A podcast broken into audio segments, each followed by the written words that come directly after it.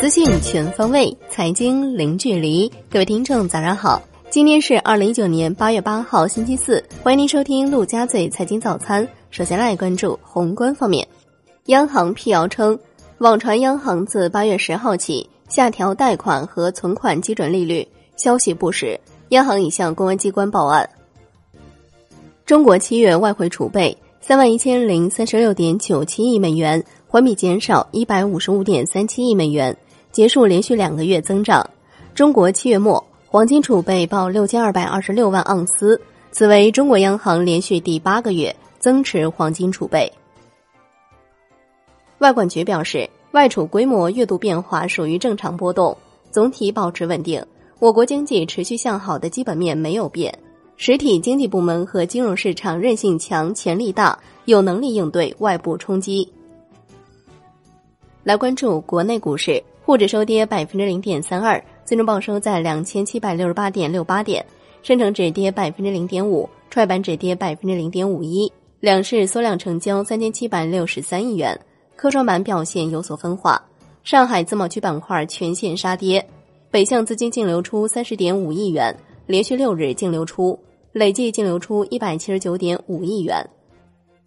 香港恒生指数收盘涨百分之零点零八，国际指数跌百分之零点一九，红筹指数涨百分之零点三八，全天大市成交降至八百点九五亿港元。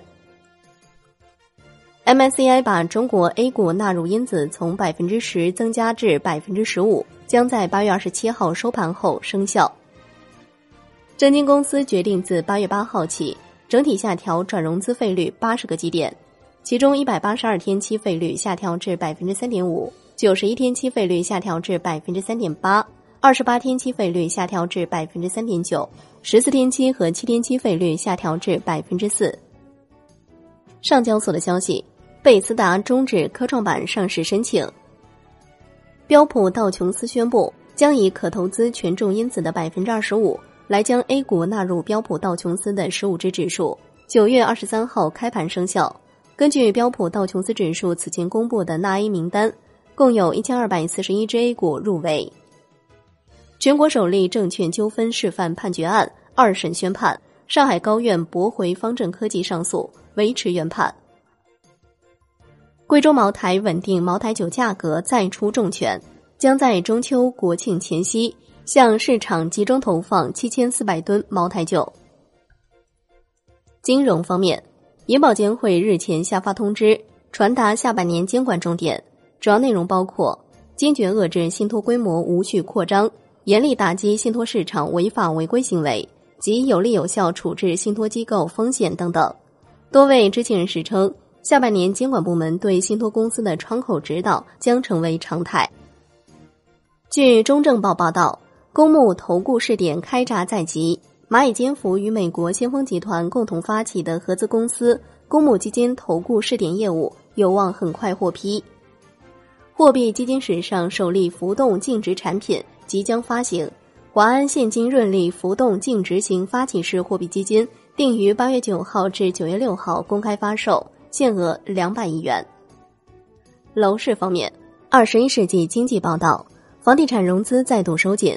某股份制银行已在全行开展房地产行业授信业务专项检查，重点自查房地产开发贷款业务，包括是否向四证不全、资本金未足额到位的商业性房地产开发项目提供融资等等。产业方面，北京电信将于八月中旬推出五 G 体验计划，客户无需换卡换号及套餐，就可以获赠每月一百 G 的体验流量，九月底自动失效。海外方面，全球降息潮继续。印度央行将基准利率下调三十五个基点至百分之五点四，为年内第四次降息，市场预期降息二十五个基点。新西兰联储降息五十个基点至百分之一，创纪录新低，市场预期降息至百分之一点二五。泰国央行将基准利率从百分之一点七五下调至百分之一点五，市场预期维持不变。巴基斯坦总理办公室发表声明。巴基斯坦决定降低与印度的外交关系级别，并中断双边贸易。来关注国际股市，美国三大股指收盘涨跌不一，截至收盘，道指跌百分之零点零九，标普五百指数涨百分之零点零八，纳指涨百分之零点三八。欧洲三大股指集体收涨。商品方面，COMEX 黄金期货收涨百分之一点九五，报一千五百一十三点二美元每盎司，创二零一三年四月以来新高。COMEX 白银期货收涨百分之四点一七，Newmax 原油期货收跌百分之二点四六。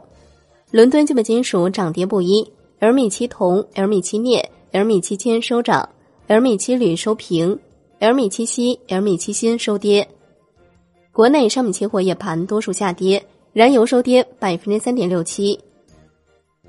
商务部拟修改农产品进口关税配额管理暂行办法，并公开征求意见，拟对小麦、玉米、大米、食糖、棉花等实施进口关税配额管理。债券方面。国债期货十年期主力合约涨百分之零点零七，五年期主力合约平盘，两年期主力合约涨百分之零点零一。国债现券主要期限品种收益率出现分化，下行幅度回至零点五个基点附近。最后来关注外汇方面，在人民币对美元十六点三十分收盘价报七点零四一七，人民币对美元中间价调贬三百一十三个基点，报六点九九九六，为五连贬。香港财政司司长陈茂波表示，金管局将密切关注对港元的卖空活动。香港有能力掌控金融市场波动性，联系汇率系统正常运行。好的，以上就是今天陆家嘴财经早餐的精华内容，感谢您的收听，我是夏天，下期再见喽。